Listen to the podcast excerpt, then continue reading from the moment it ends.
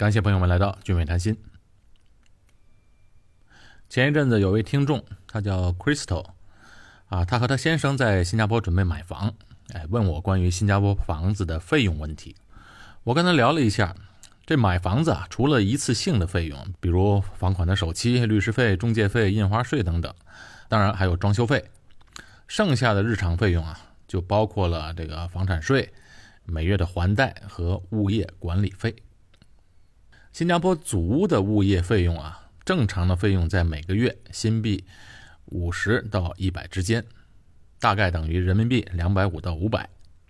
当然，这还没有考虑到政府津贴的问题。政府通常会给一部分津贴。那给津贴的原则呢是：房子越大，津贴越少；房子越小，津贴越多。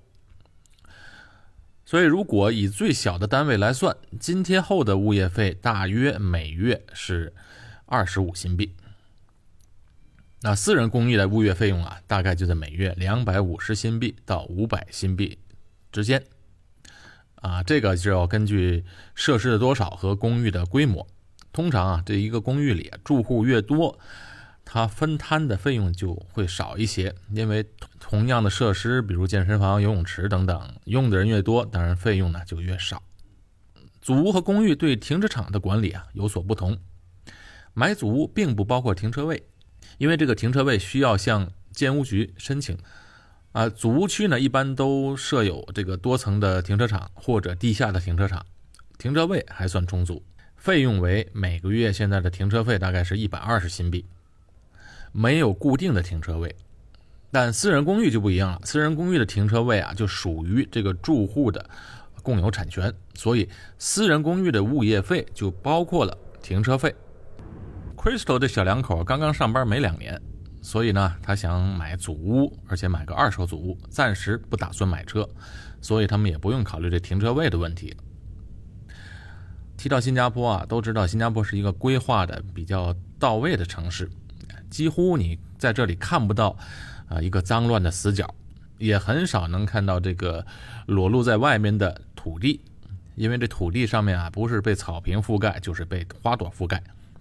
确实，它花园城市的称号名不虚传，而且这气候比较好，它地处热带雨林气候带，所以这城市几乎每天都会下雨，呃，被这阵雨洗刷一遍。每一位来到新加坡的游客，第一印象就是这里的树木啊那么的绿，这是因为树叶上没有尘土，啊，空气质量又好，所以啊，看起来就是永远的那么透亮。在中央商业区内啊，它高楼虽然很多，但是呢，呃，它错落有致，绿色覆盖率高，所以这个楼啊，要如果有绿色的话，就没有大都会那种普遍的压抑感。而且这个城市啊，阳光充沛，又有绿色，所以看起来就不压抑。我们都知道，这天气和人的心情有很有关系，有时阴天下雨，心情就不好。如果一直阴天一个礼拜，那简直受不了。在新加坡呢，几乎每天都下雨，但是每天都有太阳。好，就说这个城市干净清洁，可它原本啊并不是这样的。在它刚刚建国的时候，也是在一九六五年左右啊，那新加坡还是一个杂草丛生、垃圾遍地，那时还有很多棚户区，人民的普遍卫生意识也不高。那几十年后，新加坡成为今天的这样的优雅的一个社会和世界级的花园城市。那显然，在这个教育、城市规划和社区物业管理方面，必然有它的独到之处。有的人就会经常说啊，新加坡比较小嘛，小它怎样都容易打理。是，从国土面积上来看，新加坡确实一个小国。它的总面积只有七百一十八平方公里，这个面积啊还不如中国的一个地级市。可总人口呢，它有五百六十万，人口密度啊，新加坡可不小，达到了每平方公里七千六百人。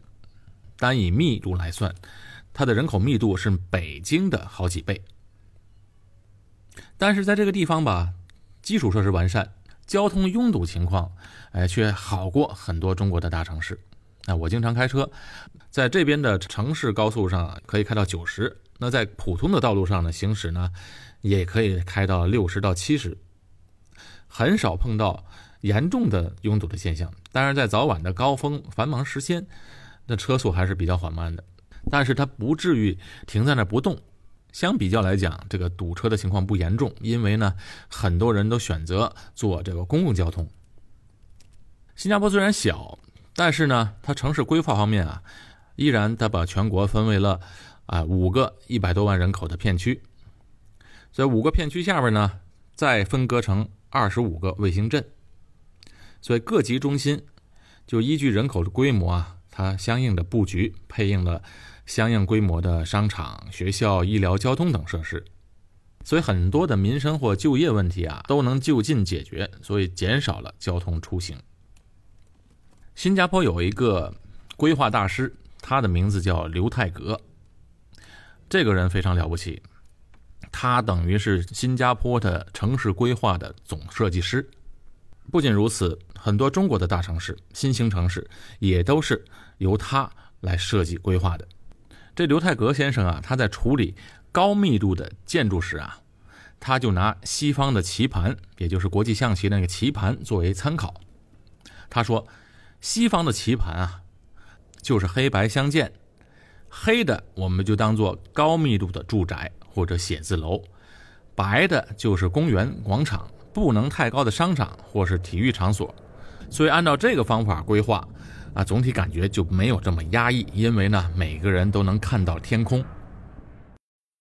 Crystal 小夫妻是 P.R.，他只能买这个屋龄五年以上的二手祖屋，所以他看了很多房子，但他就奇怪说，为什么有些二十年以上的祖屋看起来还是那么的新？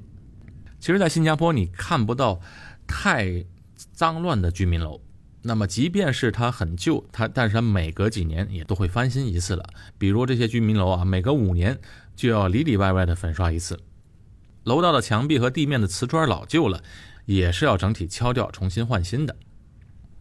一般清洗和打扫卫生、打扫楼道的人啊，都是用那种高压水枪，哎，把居民楼内的走廊、楼梯间啊等等垃圾槽清理一次，而且用人不多。因为这样的清理方式啊，既高效又节省了人力。那每天这垃圾运输车都会把生活垃圾或者回收垃圾分类运走。家里假如有大件的这个家具和电器需要丢，那么你就可以放在你家的走廊里，那打个电话给这市镇理事会，一般转天就有专人负责搬走。所以这边的居民区呢，看起来就没有这么的乱，能把居民区打造的井井有条。那你想，物业管理就十分的重要。新加坡的物业管理啊，统一由新加坡的建屋发展局负责，但是它下面设了这个市镇理事会和私人住宅委员会。那市镇理事会负责祖屋，私人住宅管理委员会负责公寓。以前的节目说过，新加坡人百分之八十都住在祖屋，所以这个市镇理事会的角色就更为重要。市镇理事会在维护社区环境的方面作用非常大。那么由谁来担任负责理事会的管理者的角色呢？其实啊，新加坡社区和物业管理的奥秘就在这里。因为负责社区管理的管理者就是各选区的民选国会议员。其实你仔细想一想，这种制度啊特别有效。而且有很重要的政治意义。议员必须通过自己的表现向选民负责，因为议员的表现能力直接影响到他获得的选票。那举例来说，那新加坡内呢分成了若干个集选区或单选区，这些选区通过选举投票，分别由执政党或反对党的议员来管理。那么这些议员呢，他所代表的政党表现在选民心中一目了然。如果这选民，你想，如果这选民对本身居住的社区或者物业管理不满的话，他就有可能在大选中把选票投给别人。所以这哪里仅仅是社区和物业管理，对于议员们来说，工作的好坏直接影响到了他们的政治生命。这个市镇理事会这样的机制啊，非常有效，也让这议员们证明自己的实力。证明他们的行政能力。管理一个小市镇呢，它并不简单，哎，方方面面都得顾及。你别看这些都是小事但是呢特别重要。它不仅要维护居民区的清洁、居民楼的维护啊、园艺、水电维修啊、电梯等等，那社区的设施还要维护呢。比如说你个居民区的那走道、那健身跑道、儿童游乐园、儿童游乐园的那些那个器械都要定期更新，等等等等，还有很多的职责需要履行。除了在居民区呢，这个市镇理事会还要管理这区内的工业区啊、停车场。菜市场、小贩中心，或者呢其他的公共场所，管理工作呢其实很复杂的。提到管理啊，就离不开钱。我们开头提到的那个物业管理费，都是由市镇理事会来管理的。这些钱汇集起来，那也不是一个小数目。所以，如何善用这笔钱呢？也直接考验管理者的这个行政能力。当然，这个祖屋区的大型的翻新和维护工程都是由国家拨款，但日常维护的方方面面，样样都离不开钱。钱花在哪儿，花给谁，由哪个公司来承接相应的工程，都要以招标的形式来分配。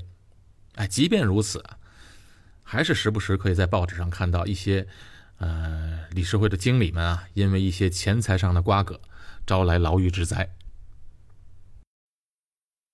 所以你看，在廉政成效这么高和法制严明的新加坡，还能时不时听到因为有人贪而以身试法，可见人性如此。管理别人容易，管理自己难。所以把这个财政权力赋予给这些管理者，才真正考验了行政和廉政能力。新加坡人常自嘲自己怕输，但是在某些方面，怕输还是有益的。在民生方面，在国人居住的环境方面，需要打造一个切实有效的管理系统。所以，这社区和物业管理看起来是小事儿，但是呢，事关重大。好，介绍了新加坡的社区和物业管理，今天节目就到这里结束。我是高俊伟，在新加坡，我们下期节目再见。